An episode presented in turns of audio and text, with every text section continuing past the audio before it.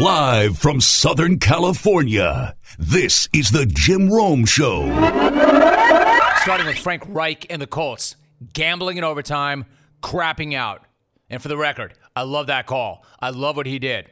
The Steelers last night looking nothing like the Steelers, then sort of looking like the Steelers, and then nothing at all like them again in their loss to the Ravens. Now they look like a disaster.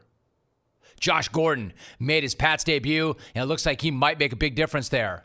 And you can retire that lame take about how Tom Brady does not have weapons. He does. In fact, everywhere. Lots of weapons, and he's getting Julian Edelman back today, and not a second too soon.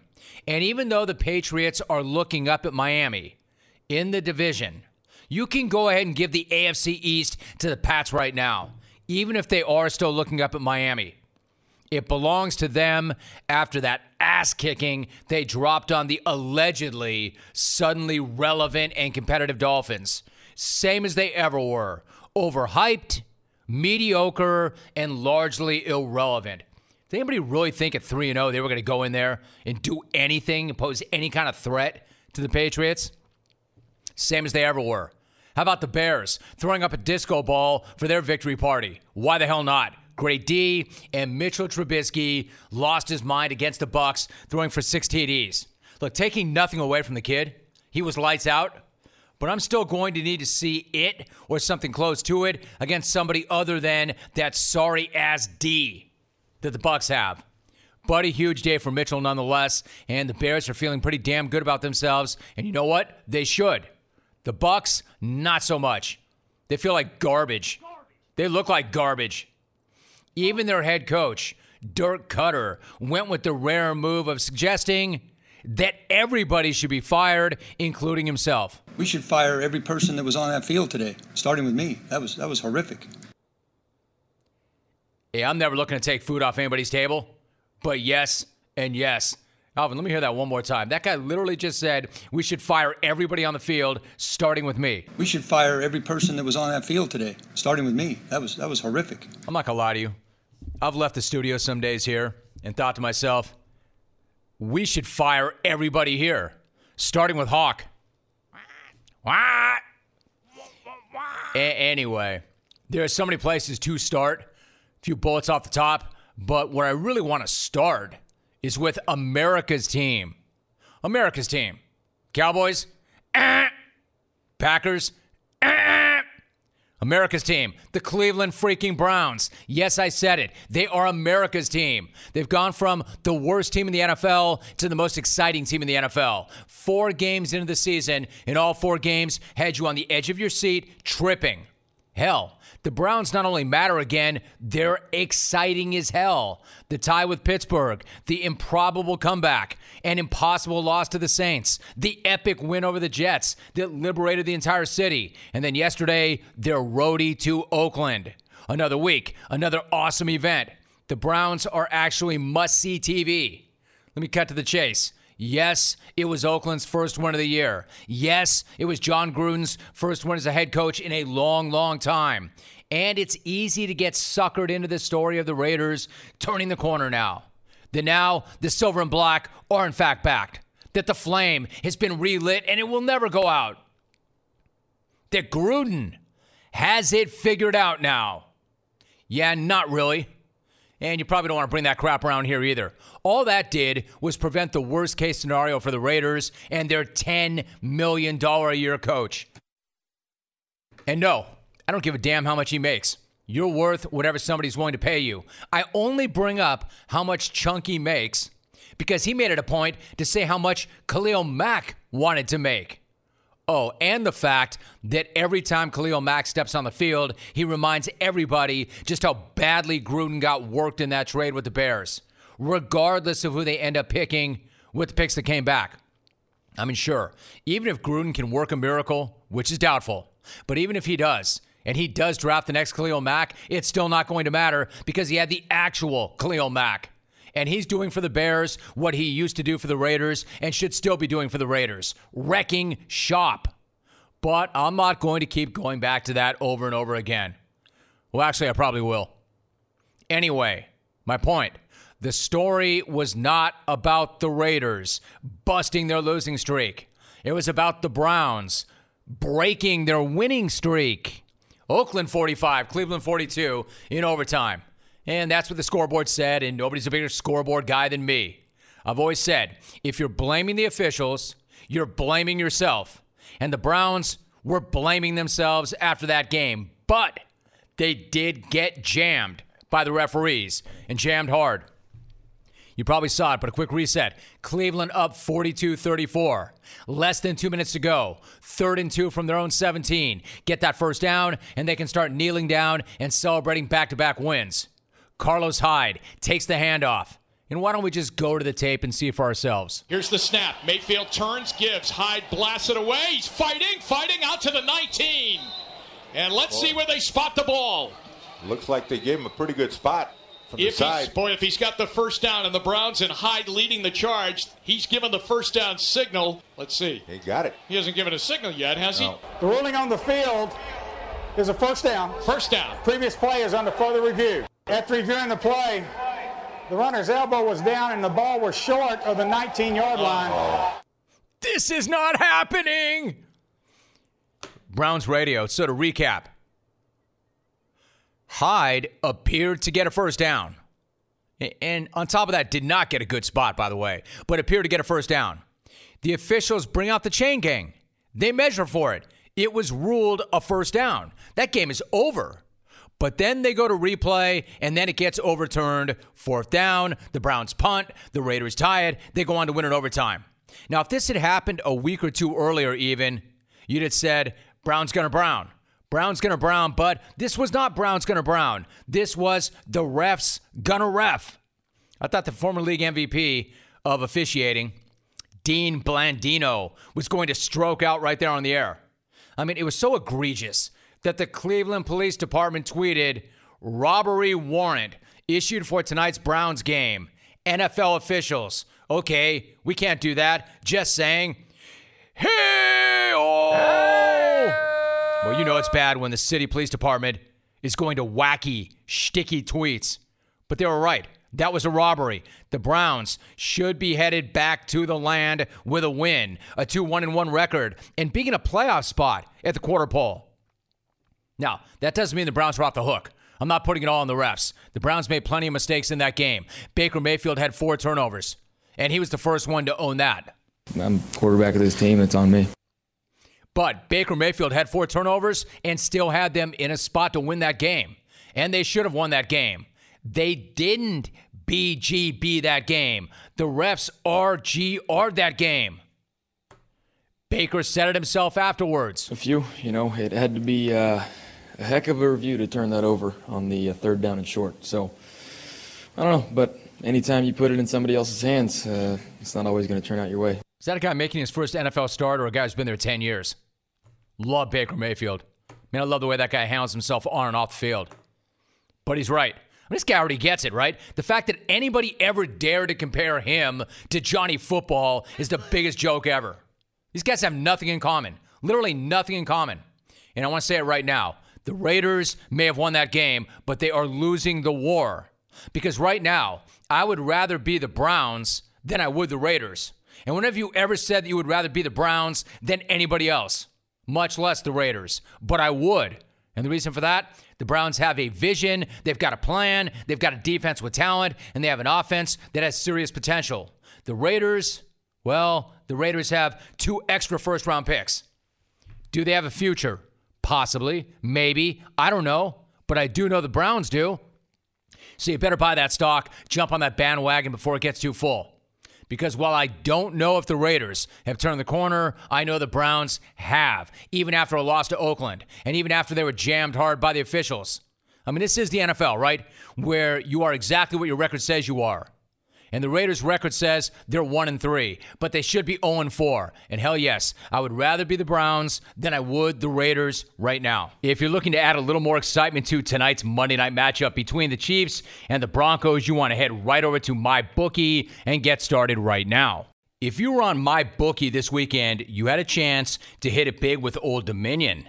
Trust me, they are the best bet this season. They've been in business for years. They have great reviews online, and their mobile site is very easy to navigate. Lay down some cash, win big right now. I would only recommend a service to my listeners that's been good to me. This is why I'm urging you to make your way to my bookie. You win, they pay, and they have in-game live betting, the most rewarding player perks in the business. And for you fantasy guys out there, you can even bet the over/under on how many fantasy points a player will score each game. Join now and my bookie will match your deposit dollar for dollar. Use the promo code ROME to activate that offer. Visit MyBookie online today. That's M Y B O O K I E. Do not forget to use the promo code ROME when creating your account to get that bonus. You play, you win, you get paid.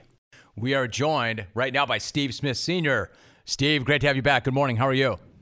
How you doing, Mr. Rome? Good to see you. Good to talk to you. Doing great, Mr. Smith. Great to have you back. Always good to talk to you. Where to start, sir. Steve? Let me start with Earl Thomas. He broke his leg in yesterday's game. He appeared to flip off the sideline as he was carted off the field. First, Uh, have you? appear, uh, uh, appear would not be the accurate statement. He flipped did. Him, He he, did. he flipped him the bird. Oh man, he did. All right, so let me ask you this. I correct myself, or you correct me. Have you ever seen a guy do that before? And what's your take on the entire situation in Seattle?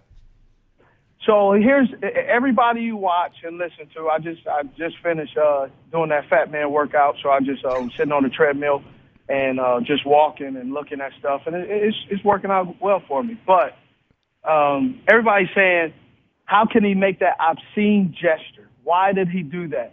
See, people are missing things in the media sometimes, which I I I remove myself from being a media guy, and I try to look at it as a player.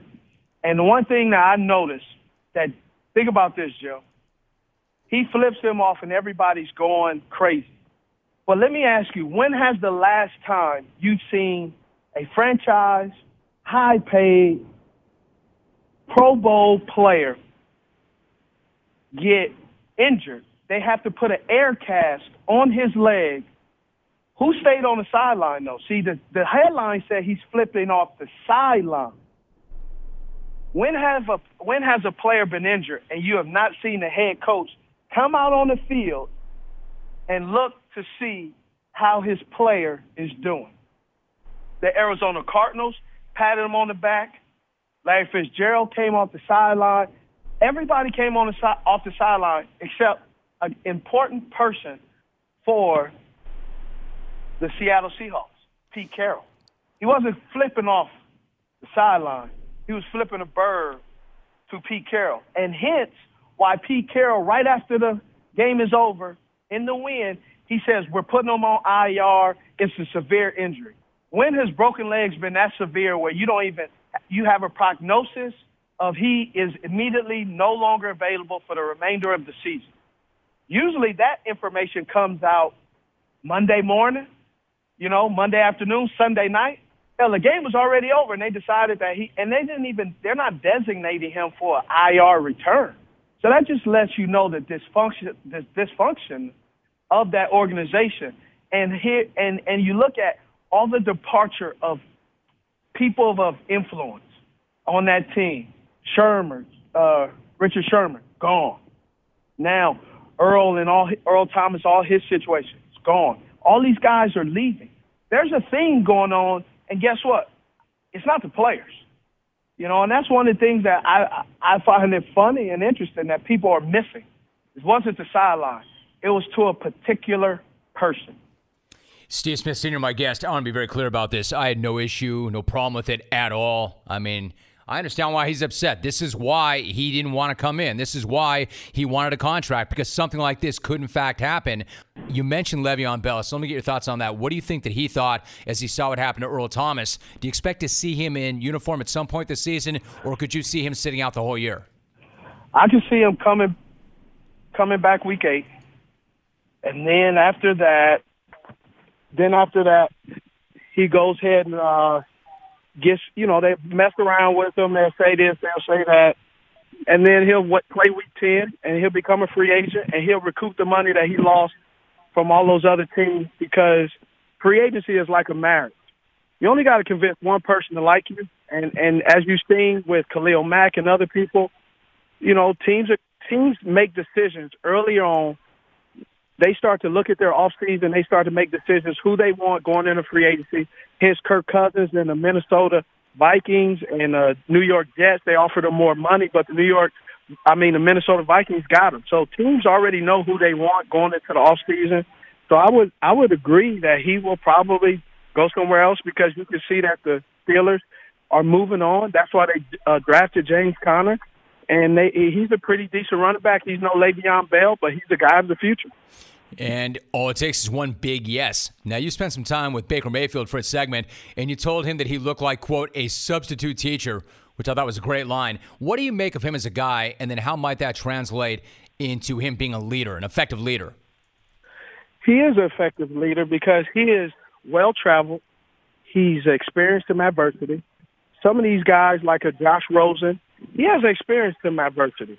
You know, he's up at UCLA. It's nice. You you living out there in California, man. UCLA, they a lot of adversity up there. Uh, you know, right now. Right. So they got the sun. They may get some rain, but Baker Mayfield has been. He's a walk on. He transferred. He had to sit out.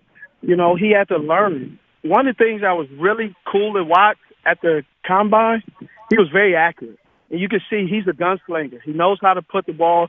The only thing with that team that they need to learn how to do is handle the pressure and finish out games. They're a young team. They're very excited to watch, but at the end of the day, they're just a young team that, that really needs some experience. Got a couple more minutes with Steve Smith Sr. Steve, you had a great piece, I thought, for NFL.com in September that broke down five keys to making it in the NFL as a player. And the first one was knowing how to take care of your body. When you first came into the NFL, how much did you know about that? I didn't know anything about it, and I I had to learn. You know, you get you you go from college, they try to help you out, but the NFL is a little bit different. You have the whole off season. There is no off season as a rookie because you're going to training camp. I mean, you're going to combines, you're doing personal workouts, you're visiting teams, you're doing all that stuff. They poking and prodding you. Then you go to the draft. Then after the draft, they have a rookie mini camp. Then after rookie mini camp, if your school is out early enough, you have uh, OTAs, organized team activities. Then you have a little bit of week off. And then you go to training camp. They have rookie training camp. You do training camp. You go through the season, hit the playoffs. All of a sudden, January is you're done. Man, as a young man, you, man, you don't know what's going on. Your body's like, hey, we're usually done by now. So that that part is um tough, and so I had to learn over time. I had to learn what my body needs, how it needs it, what foods work for me, what foods don't. Coming from California to the South, man, you know my family's from uh, New Orleans and up north, uh, Northern California, and we we used to gr- barbecue. them. But man, when I got to North Carolina, it's some barbecue out here. I got a little heavy in off season. You know, eating fried chicken and and and and some good ribs and stuff like that. So I had to really learn how to um, really manage my body and my time. Um, so that that all was something that was new to me. Steve Smith, my guest. Steve, one more thought. That's funny about that. But you also wrote a really powerful piece about your personal battle with depression. I had Brian Dawkins, Steve, on the show recently, and we talked about his decision to share his battles with depression. What was it like for you to talk openly about that and share it? Well, one thing that I, I saw that people automatically assume that I'm doing the article because, as some people say, my money's funny, and I'm looking to to prove something. I'm gonna tell you right now, my money ain't funny. I'm I'm good. I wrote the piece because everybody believes, and I start off by talking about Anthony Bourdain and Kate Spade. Those people are very influential, and they everybody knows them and sees them. Kate Spade, obviously, she, she does coach, and you see the impact and the financial uh, wherewithal that she has. But at the end of the day, money cannot make you happy, and I just struggled with it uh, most of my career, and I didn't realize what it was until I got retired, and I started seeking help. On man, I, I just don't feel satisfied, and I I can't figure out why, and started going through and started reliving my days of playing and how I handled adversity and success, and I, I always second guessed everything about my career. And uh, one of the coolest text messages I got when I wrote the article was from my actual counselor. And he said, Man, we've come a long way from that first meeting at your house. And I had him come to my house because the stigma of counseling and what that looks like and what people would assume. Now, when I walk in my counselor's office, I'm not afraid or worried about who sees me because for me, I'm saying, hey, I don't have it all together and it's okay. And I'm fine with that. And I'm seeking help and, and, and I'm at a place right now. I'm 39 years old.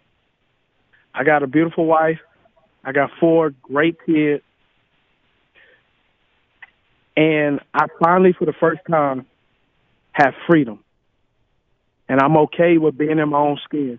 I don't have to be something or act like something I'm not. I could be okay. And it's been, you know, I'm at peace, and it's and it's been cool to to experience. My man, I could not respect or admire that any more than I do. And I really appreciate you sharing that. Remember, you can see Steve Thursday on NFL Network's NFL Game Day kickoff at 6 p.m. Eastern, ahead of the Colts Patriots on Fox, NFL Network, and Amazon Prime Video. You can see him every Sunday. Also, also Showtime now. Showtime now. Tell me. Inside the NFL. Oh, dude. I will be honest with you. I did not know that. That is awesome. That is a great show, and especially a great show for you to work on. What are you going to do for them?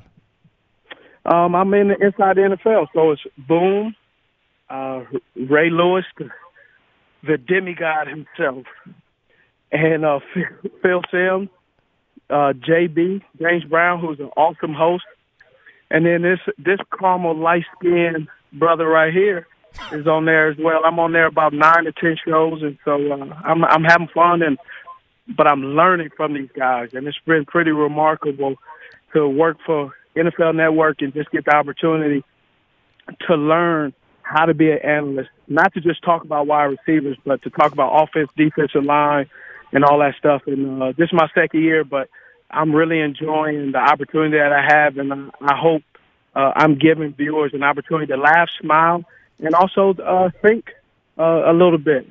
Just like what I was telling you about uh, Earl Thomas, and just don't assume what you see of that man is just you get what you see. But sometimes, got to Right. understand these athletes are a little bit uh, deeper than some. Some some have a shallow pool, but some are some are uh, twenty feet deep. Let's talk Ryder Cup. Here is the best possible news for the 2018 U.S. Ryder Cup team.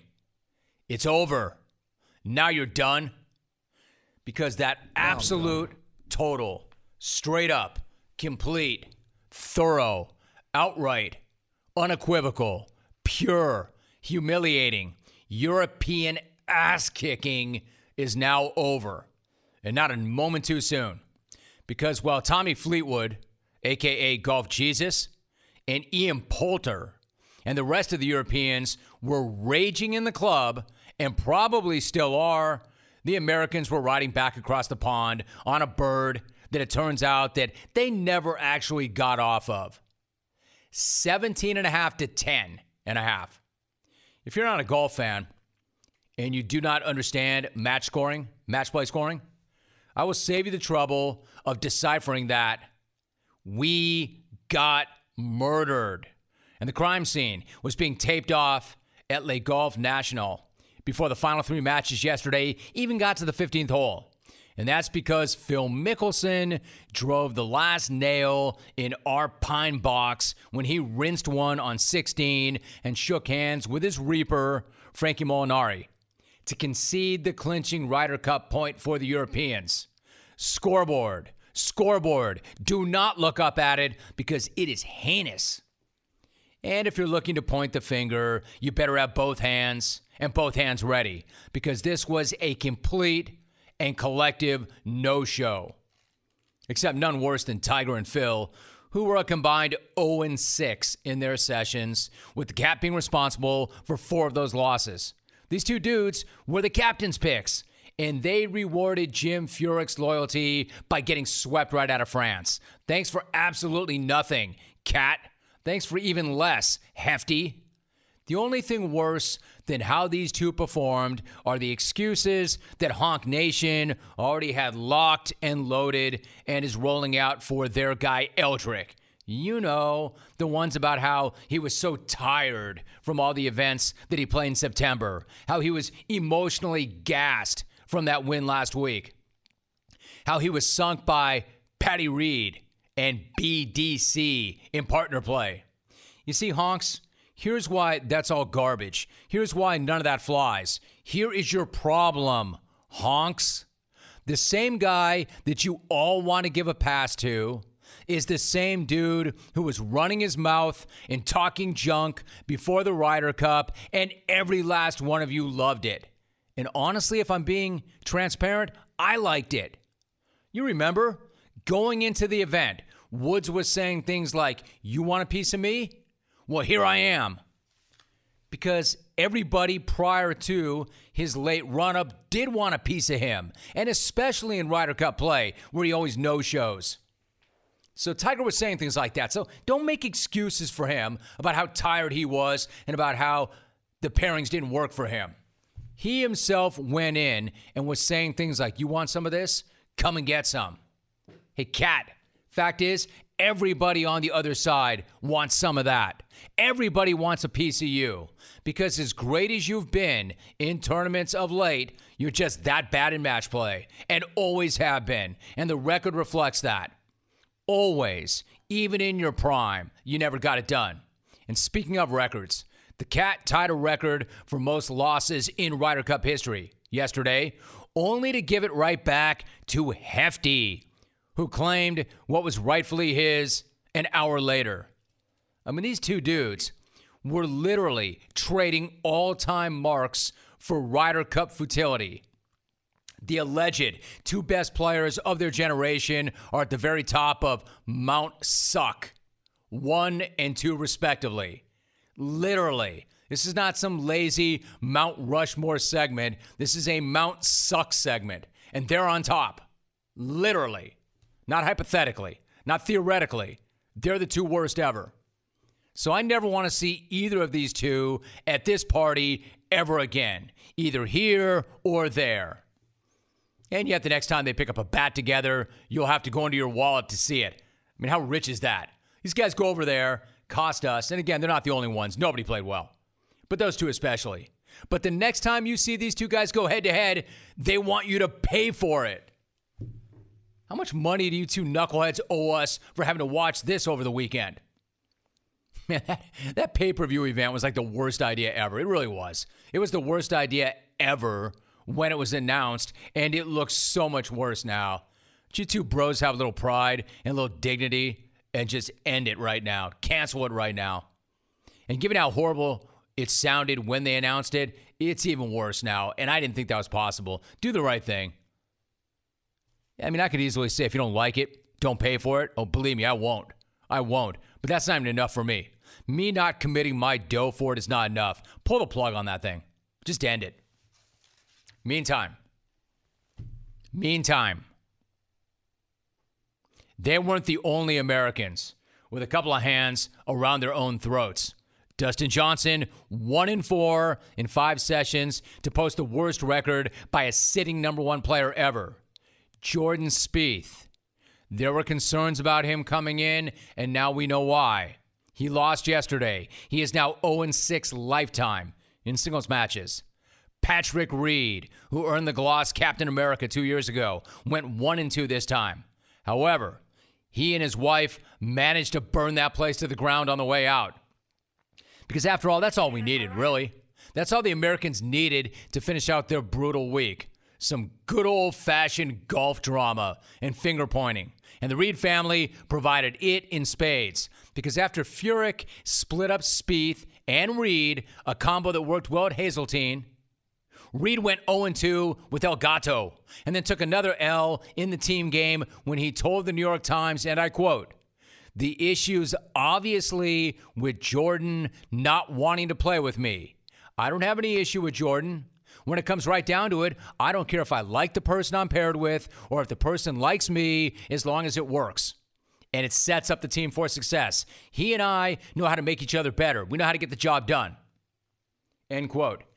It, there's something to that now. I don't disagree with what he said. I disagree with where he said it. After he narked out Spieth to the media for not wanting to play with him, he also took a shot at his captain saying, quote, for somebody as successful in the Ryder Cup as I am, I don't think it's smart to sit me twice. End of quote. Kill shot on Spieth, kill shot on Furyk. And I'm not saying Furyk did a great job either. Furyk, honestly, Furyk put up a crap that I didn't think that he would.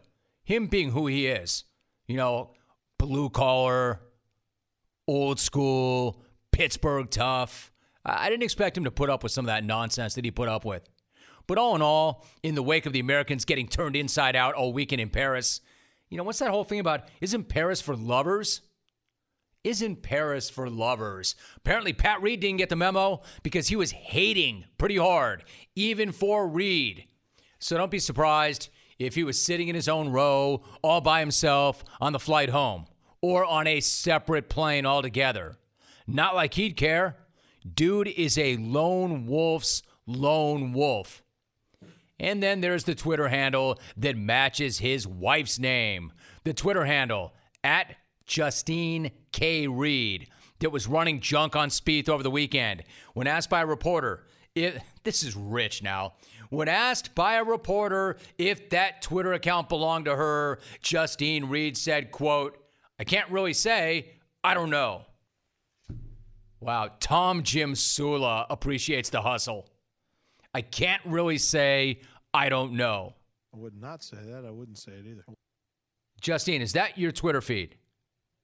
I would not say that. I wouldn't say it either. I would not say that. I wouldn't say it either. I would she was asked point that. I blank. wouldn't say it either. I would not Is say that. I that your I feed? that. And she say say, it either. I can't really say.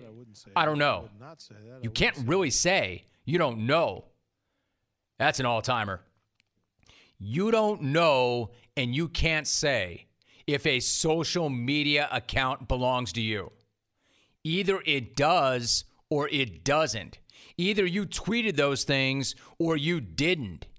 And since you didn't flat out deny it, you pretty much did, right? Not a good look for the fam. Not a good look for a family that already has enough bad looks. But again, the Reeds clearly do not give a damn about bad looks. And honestly, what goes on with his family really is not any of our business. I don't care about that. So now you're going to hear this today and for the rest of time that we keep getting rolled up in Ryder Cup play because the European players simply want it more than we do, and that their players are a hell of a lot tougher mentally than our players are.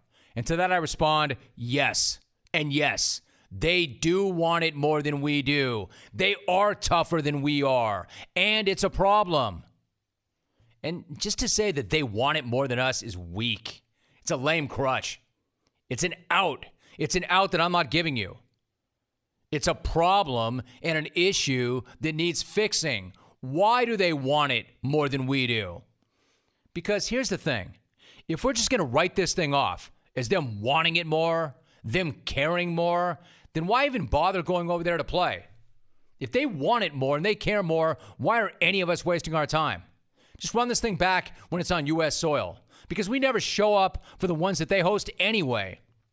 And I got to be honest, I'm pretty sick and tired of jacking with my weekend sleep when I don't get nearly enough as it is. Every four years to watch a squad that does not care as much or want it as badly as the other guys do. If they really don't want it, like we always hear when this happens, then I don't want it either. If they don't care, why the hell should I? The Ryder Cup could not have gone any worse, but could not have gone any more predictably. Tiger and Phil sunk that squad, and the rest of the team followed them into that shallow grave. Bad weekend for the Americans. But just know this if they don't give a damn, don't expect me to. If they don't give a damn, don't expect any of us to. If you don't want it as much as they want it, why are we even playing it? Dennis Dodd is my guest. Dennis, great to have you back. How are you? Jim, I am great. The uh, the flung poo drop will never get old. I'm still laughing. Good. Love it. Love it. Love hearing you say that. All right. Why don't we start first with Ohio State and Penn State? Dennis, what did you think as the fourth quarter of that game was unfolding?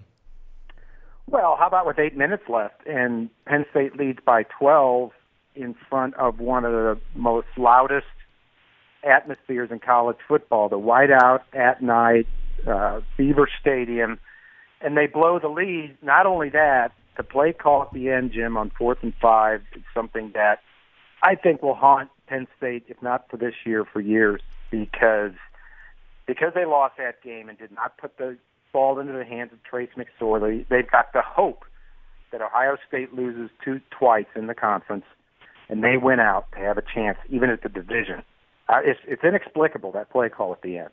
All right, so that's a strong statement right there that not only is the play call inexplicable, but that could come back to haunt them for a long, long time, maybe even years. So, Dennis, if you're James Franklin, how do you go about trying to make sure that it does not derail the rest of this season? What do you tell your team? He's one of the best coaches in the country, and I, I think he already kind of owned up to it and fell on the grenade and, and took blame and everything else. So that that's done with.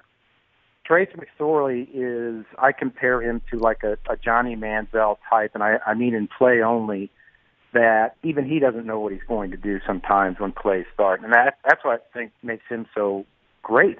Um, a Heisman candidate. He had one of the best games of his career Saturday, almost 400 yards in total offense.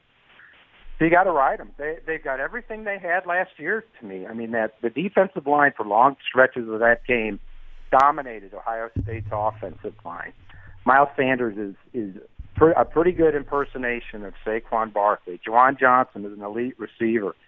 I think you just got to keep playing and and hope. And and it's not in their hands anymore. They don't control it. I think they're a top ten team still. So they just have to play on. Dennis Dodd, national college football writer for CBSSports.com, is my guest. So, what about Ohio State? What does the road look like for them the rest of the way? It looks pretty good. Uh, obviously, they've got Michigan, and I think they're better than Michigan. They're still going to have to play Michigan State inside that tough Big uh, Big Ten East division. But I, I think it was a real show of what do you, I guess intestinal fortitude Saturday. Like I said, that offensive line was being being dominated. Dwayne Haskins Haskins wasn't playing well. Uh, they were getting to him, and they just they just persisted. Jim Dwayne Haskins is a kid. I, I did a story last week there are people that follow the team that, that think he's like the best guy ever to spin the ball back there as a quarterback. I mean, he's he's a pro prospect. He's going to be a one and done. He's thirty year, three years out of high school. Um, so, as much bad publicity as Urban Meyer has brought to the program, it's about the kids, and they're they're they're fantastic. They're clearly the best team, and in the Big Ten and, and, probably the second best team in the country right now. We're talking to Dennis Dodd. I'll get to the best team in the country in a minute, but I want to ask you about the other primetime matchup on Saturday Stanford at Notre Dame. I did have Brian Kelly on the show last week, and we talked about his decision, Dennis, to go with Ian Book at quarterback before the Wake Forest game. How different is Notre Dame's offense with Book at quarterback? Totally. I was at the the opener against Michigan, and Brandon Wimbush was like, "Oh, okay, he's become a better passer. He has 12 out of 22 for 170, and they ran him 19 times for 59 yards against a pretty good defense."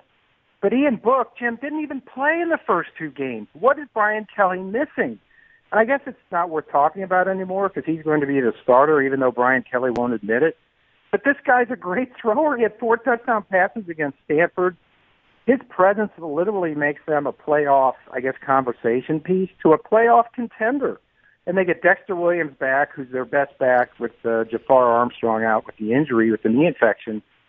And that's all they needed because the defense was a given. The defense can play with anybody in the country, but if they have balance on offense with Ian Brooks flinging around like he does, look, it's in their hands. They go undefeated, they're in. It's going to be like 2012. I think they look playoff good. I think they look great. Yep. What about Clemson? Now, they dealt with the story of Trevor Lawrence named starting quarterback and Kelly Bryant announcing that he would transfer. Then Lawrence gets knocked out of the game, Dennis, which is exactly the nightmare scenario yep. that you had predicted as a possibility. Listen, good news is they didn't quit. They found a way to win. But having said that, how big of a concern is the quarterback position right now for Clemson? I think it's huge unless we get some definition. Until we get definition on Trevor Lawrence's injury situation, I don't think they're a playoff team because I think Dabo said yesterday it's quote unquote up in the air about his availability for Wake Forest. You know, okay, so that's one week. What about the next week? Because you're not going to win with a former scout team quarterback. Great job by Chase Brice. He I think he went three for five for 51 yards in the in the fourth quarter when the game was on the line. That was great. Three times he ran three times for 25 yards. But I think this is the long play for Dabo. He knew exactly what he was doing when he made this a battle between Kelly Bryant and, and Trevor Lawrence. This is the long play. If the worst case scenario, which is now, uh, Kelly Bryant leaves, you've still got Trevor Lawrence for three years trying to slay the Giants, and that's Alabama. That's their competition right now. They're not going to win a national championship again until they beat Alabama again. I think we know that. So it was better to put Trevor Lawrence in there. He earned it um, as a starter, and maybe lose Kelly Bryant, but have him for three years firing rockets at Alabama and everybody else than, than having Kelly Bryant there. So he knew what he was getting into. We're talking to Dennis Dodd for a few more moments. All right, so in terms of Alabama, Dennis, they're winning their games by an average of nearly six touchdowns every Saturday. It would appear that it is Alabama and everybody else. But let me put it to you another way. When you look at what Tua is doing at quarterback, how does this Alabama team compare to the best Nick Saban teams? I think it's start. Yeah, that conversation has surfaced that this is the best Nick Saban team. It's go. It's trending towards one of the best in Alabama history if they keep winning like they did. And I'll give you one stat which proves that. Through five game, games, Jim, they scored 271 points. That's more than 67 Alabama teams scored in the entire season. Mm. So that's pretty good. I think the biggest story with Alabama is that under the radar, they've become a passing team. They've become a really good passing team. That means doesn't mean they're throwing it 50 times a game. It, it means they're not trying to establish the run first. They've got a very deep backfield where no one's probably going to get 100 yards per game. That's okay. But with Tua and now with Jalen Hurts, they have the deepest quarterback room in the country. Um, with Mike Locksley, the offensive coordinator, a guy who's come out of nowhere from his time at New Mexico, um, as offensive coordinator, they're doing great things. And, and Tua is just an elite talent. I mean, he's he's the number one player in the country probably right now, and I don't see anybody slowing them down. Now, November third at LSU with that defense, that's going to be a problem. But I still think they've got enough players to make plays. Remember, a couple of years ago, Jalen Hurts went in there and they won ten to nothing. Could be one of those deals. All right, so last out, let me ask you about one more elite talent. Kyler Murray threw for 432 yards, six touchdowns, ran for 45 yards, and another TD in that win over Baylor. You raised the question that not long ago would have seemed just crazy, Dennis, but is there an argument that Murray might be as good or even better than Baker Mayfield? Yeah, I think I, I think that's a discussion right now, and I you know I think that is a discussion to be had. I, he's he's a little bit of a different different player. He's not going to be as accurate as Baker Mayfield, but his athleticism is better, and he seems to make really good decisions, whether running or being in the pocket or throwing on the run. He doesn't doesn't turn it over much. The concern with Oklahoma, Jim, ultimately, is if they get to the goal they want to go to, go to the playoff again, is that defense. They gave up 33 points to Baylor they're 91st in the country in defense. We saw how they lost the Georgia game. I mean, I'm just cutting to the chase for early, you know, early January or December. This defense has to get better, um, and if it doesn't, it's going to end disappointingly like it did last year. He is a national college football writer for CBSSports.com, a very good friend of the program. Dennis Dodd breaking down another busy weekend in college football. Dennis, great job. Good to have you back. Thanks so much. All right. Thanks so much, Jim. So I got a quick question. Who had a worse weekend, the U.S. Ryder Cup team or the Seattle Seahawks? On the surface, it would seem like a no brainer. The Americans, the alleged greatest team ever assembled, got their asses kicked in France. And the Seahawks beat the Cardinals in the desert. So that would seem like an easy question. It would seem like a no brainer. But here's where it changes. Because deep down, even though they look better on paper, deep down, you had to know the Americans were going to get worked in Europe because that's always what happens. And if you thought otherwise, you're lying to yourself. You should have seen this coming on Friday morning because after they jumped out to that 3 1 lead in the first session, they promptly puked all over themselves. The Americans always lose over there, just like Tiger Woods and Phil Mickelson always no show once they get there. And how fitting was it that it ended with Lefty finding the water and conceding the match and the cup. Most predictable thing ever. There's no way that could have gone any other way than with Lefty doing what he did. However, what happened with the Seahawks was not the most predictable thing ever. Because while they won that game, they lost Earl Thomas, most likely for the season, with a broken leg in the third quarter. Now, the truth is, they lost Earl Thomas a long time ago. They lost him when contract talks went nowhere. That's when they lost Earl Thomas. It only became official yesterday. And what really, really became official was how Thomas really feels about that team. Because as he was being carted off the field, he pretty much apparently gave the middle finger to the Seahawks sideline. Now, when I talked to former NFLer Steve Smith earlier today, he's now a member of the NFL Network. He also appears on Inside the NFL on Showtime. When I said to Steve Smith that Earl Thomas apparently lobbed them the bird, he quickly corrected me. Well, let me ask you, when has the last time you've seen a franchise, high paid, Pro Bowl player get injured? They have to put an air cast on his leg. Who stayed on the sideline, though? See, the, the headline said he's flipping off the sideline. When has a player been injured and you have not seen the head coach come out on the field and look to see how his player is doing? The Arizona Cardinals patted him on the back. Larry Fitzgerald came off the sideline. Everybody came on the si- off the sideline except an important person for the Seattle Seahawks, Pete Carroll. He wasn't flipping off the sideline.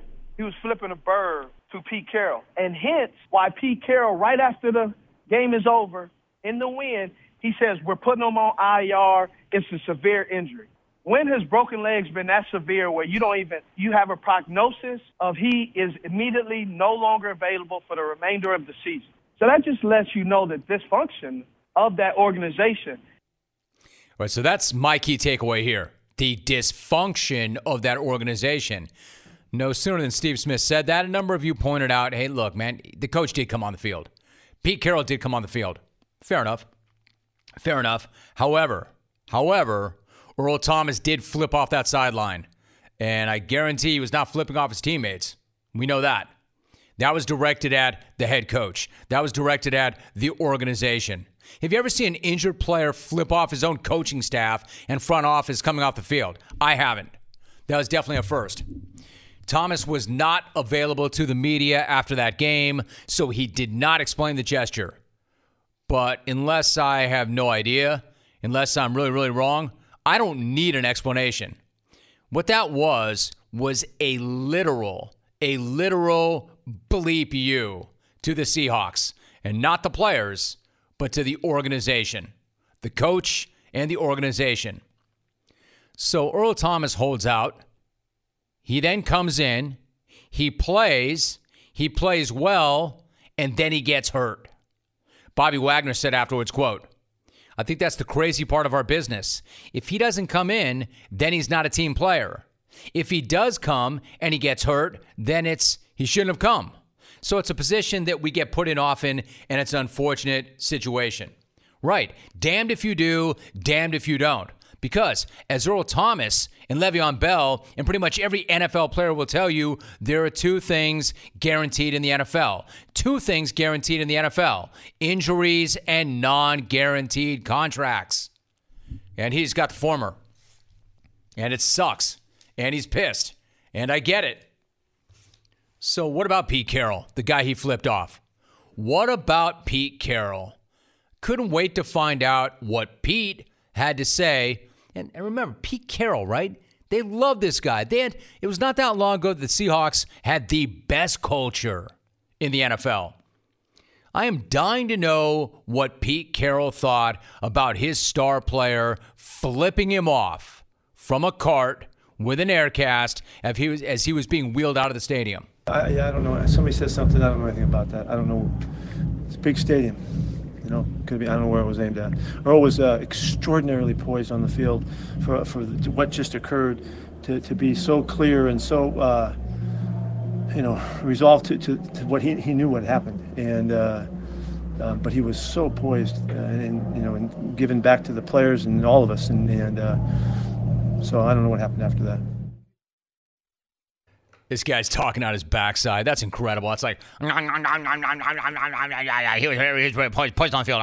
It's a big stadium. What the hell are you talking about, Pete? Your star player is flipping you off.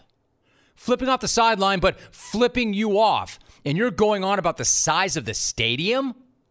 About how he showed tremendous poise on the field, considering what was going on? And about giving back to the players? The hell is the matter with you, Pete? No, serious, Peter. What the hell are you talking about? E- even for you, bumping your gums in a rapid fashion, chewing your t- your gum ferociously, and making no sense. That that literally made no sense. Even for Pete, that made no sense at all. I don't know. Something about that. I don't know. Stadium. You know, know what was that. Was uh, extraordinarily poised on the field. For, for what just occurred to, to be so clear and so, uh, you know, resolved to, to, to he knew what happened, and uh, but he was so poised, and you know, giving back to the players and all this, and, and uh, so I don't know what happened after that. It's like the more controversial the topic, the faster he talks, the less the less sense he makes. Hey, listen, listen, don't get it twisted. Pete Carroll, look at me. Pete Carroll is a very good coach. Pete Carroll arguably is one of the best coaches. You don't have that kind of success that he has had in turning around USC and Seattle without being damn good at your job. Pete Carroll is a very good coach, but that is a very whack answer even for a guy as weird as Peter. And further illustration of just how weird everything has gotten with the Seahawks. A few years back, they were the gold standard, not just in terms of talent, but in terms of how that team worked with talent. Now you've got a star player, one of the best they've ever had, one of the best to ever do it, flipping them off as he rides off on an injury card. So not only do they not have one of their best players, they no longer have that chip as trade bait. Things have fallen so far, so far for this team. The Seahawks still have some guys from those teams, but this Seahawks team is not like those teams. This team is just weird. It's weird, it's uncomfortable, and it's about as weird and awkward as Seabass wearing Seahawks gear. I still can't get my head wrapped around that one. But know this even with a win, yesterday was the final nail in that coffin. The Legion of Boom is dead. And it happened on the same field where Richard Sherman and Kam Chancellor were injured last season. Same field where Russell Wilson threw an interception in the Super Bowl a few years earlier. You know, the pick that took the Seahawks from a dynasty to a disaster. I have never seen a single play, one single play, haunt a team the way that play has haunted this team. That field is now a house of horrors for the Seahawks. Injuries to Sherman, Chancellor, and Thomas.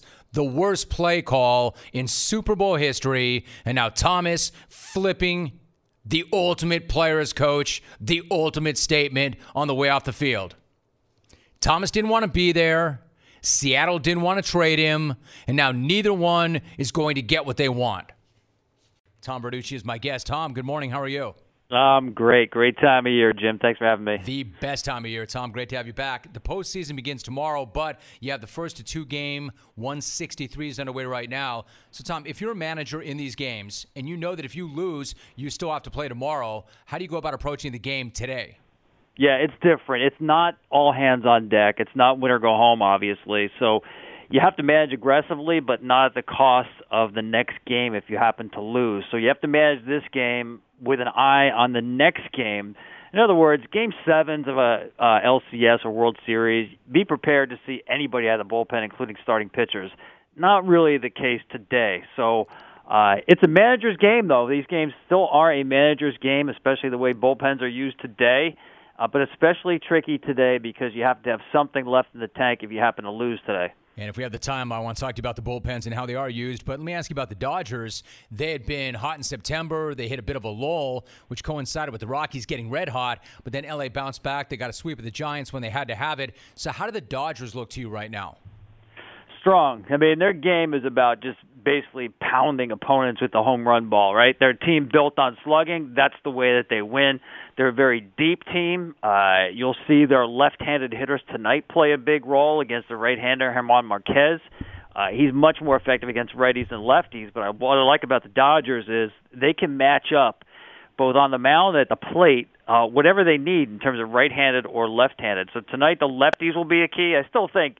Well, let's face it. We all know Justin Turner, right? He's the heart and soul of that team. I mean, he's an impact hitter. He's a clubhouse leader. He's a baseball savant, if you will, in terms of hitting. But uh, I look at guys like Muncy and Pederson tonight as the ones who have to do the damage against the Rockies. Tom Verducci joining us. All right, what about Milwaukee, Tom? At the start of the year, they were a 55 to 1 long shot to win the World Series. How do you explain the fact that they are where they are right now?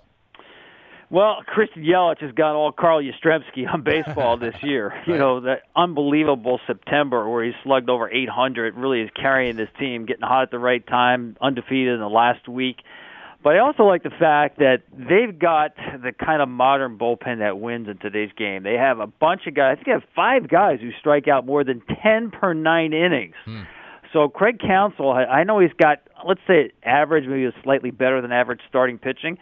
And back in the day, you would say, well, there's no way that could be a playoff team. But not in today's game. Today, when you have so many relief pitchers and guys who keep the ball out of play, you can win that way. Remember, it was only like, what, three years ago where the Royals won the World Series and we get all excited about the three guys at the end of the Royals bullpen, right? Uh, Holland, Herrera, Davis. Now the Brewers got like six of those guys. That's how much the game has changed, and they're playing that game as well as anybody um, because Counsell is very aggressive with the way he uses those guys. When you have so many options, you can be aggressive. Right. And so why would you not take advantage of that? And why would you not try to bullpen the other guy? So when you look at the combination of dominant bullpens like you lay out, and then you have all the advanced stats that managers have access to, how much has the challenge of being a major league hitter changed? Oh man, just think about everything you have to prepare for for a game. Yes, there's a ton of information, but you also have to be prepared to hit against about eight or nine different guys that you might see in the course of a game. It's rare you get consecutive at bats against the same pitcher. You know, maybe you get your first two against the starter. After that, you know, you're seeing guys throwing upper 90s, wipeout sliders. Just the power in the game right now is just it's crazy how much it's changed in the last five or six years. So there's a reason now the major league batting average is the lowest it's ever been in the 47 years since we've had a DH. And, I know people will complain that guys swinging up and uh, you know trying to lift the ball in the air and striking out too much. But you have to start with what's coming at them from the pitcher's mound. I don't think hitting's ever been more difficult than it is today, and you're going to see that throughout the postseason. You know, the Indians, the Astros, they're a little bit different. They're a little older school. They want to beat you with their starting pitchers. But otherwise, you're seeing you're going to see a parade of relief pitchers.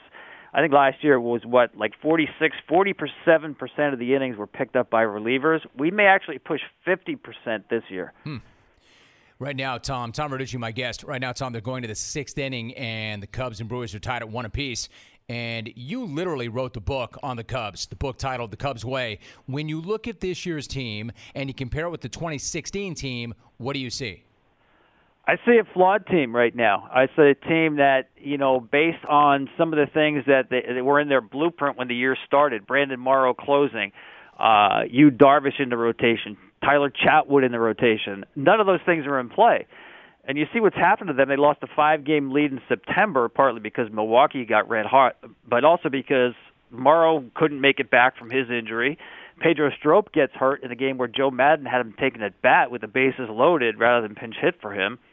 Um, and, and recently, C.J. Edwards, who's really been a, a key for them in the last couple of years, is really not usable in key spots because he's lost his stuff and his confidence. So to me, there's definitely flaws in this team when it comes to their pitching, and especially how to win a game late. I mean, you mentioned it, one-one game right now. I have no idea. I'm not sure Joe Maddon has any idea how he's going to finish a game. Eh, there's not a formula now for the Cubs, at least a preferred formula, in how they get the last nine to twelve outs of a game. And Tom, what about finishing the season? As an example, when they won the World Series in 2016, they snapped that streak and they ended the course, of curse. If they don't win another World Series with this era of players, is that going to be a disappointment, or is just getting that one enough?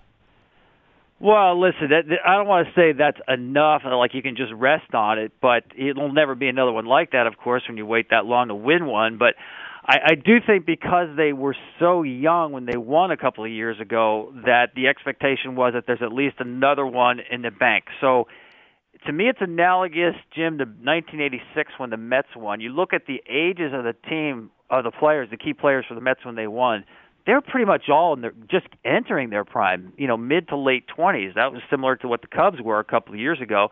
And of course, the Mets didn't win another one. They didn't even get back to another World Series. So you never know what can happen. So I think, yeah, this is a window that they should extend with at least another pennant but uh, you know, especially getting through a couple of rounds now, the postseason is a lot harder.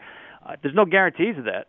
Tom Verducci, MLB Network and Fox Sports analyst, also a senior writer for SI. Tom, before you go, let me ask you about the Red Sox. They they finish up a 108 win season. What in your mind would be their biggest concern as they head into the postseason?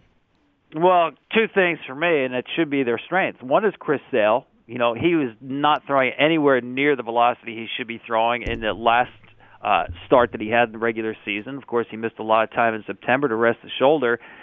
Is he the same uh, Chris Sale? I, I don't know. I don't think the Red Sox know that answer. And then in game two, it's David Price. You know, you're talking about a guy who started nine postseason games, and he's 0 and 8 with a five something ERA in those starts. The minute he takes the ball in Fenway Park in game two, I think there's as much pressure on him as anybody in baseball in the postseason. And I say that because the game's at home. You know, he knows he doesn't have a lot in the bank of goodwill with Red Sox fans. He said it himself how important it is to come through in the postseason, not just the regular season. So to me, I think those two games. Listen, when you win 108, Jim, there's always pressure in a five-game series to make sure you win those first two games at home because you lose, especially the first game, the pressure really ratchets it up. You're supposed to win the series, and a five game series, you don't have a lot of room to recover. So I think there's going to be some nervous feelings just starting out for a Red Sox team that's been so good all year long. Um, on paper, they should be fine starting those two guys, but I'm, I'd be a little bit concerned about, about the way Sale is throwing and about Price's postseason resume. Tom Verducci joining us. It's going to be fascinating, those first two games. Hey, Tom, quickly, I appreciate your time, but how about one more thought? If you take a step away from the postseason for a moment, yesterday may have been Bryce Harper's final game in a Nationals jersey. Do you think that Washington made a mistake in not dealing him before the deadline? I do. I said that at the time. I, I thought they were overrating their team. The hardest thing to do, especially now with the second wild card, is to look yourself in the mirror as a team, as a general manager, and say, we're not good enough to make the postseason. You know, let's cash in this chip and see what we can get to make sure we're back there next year. Uh, they hung on essentially for another week and a half, Jim, because then they started. They did start shedding some parts there, in terms of Murphy and a couple of their relief pitchers. I thought they've been a 500 team throughout the season. I didn't like the culture there. I didn't see things changing. They decided to kind of stick it out as long as they could. I think they held on to him too long they also think Jim that helps them re-sign him. I'm not sure I believe that because you can book it right now. The team that signs Bryce Harper is going to be the team that offers him the most money. Period. And it's going to be a lot of money. So I don't think trading him would have changed that scenario. I agree with you. Period.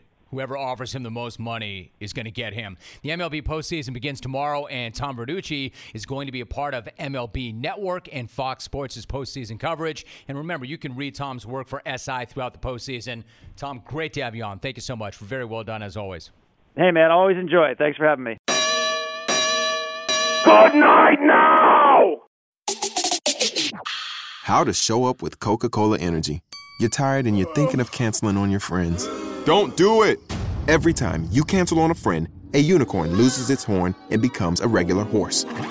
Do you really want that on your conscience? Instead, grab an ice cold can of Coca Cola Energy with delicious Coke taste and reinvigorating energy. Keep the unicorns alive! Show up every day with Coca Cola Energy. Energy you want, taste you love.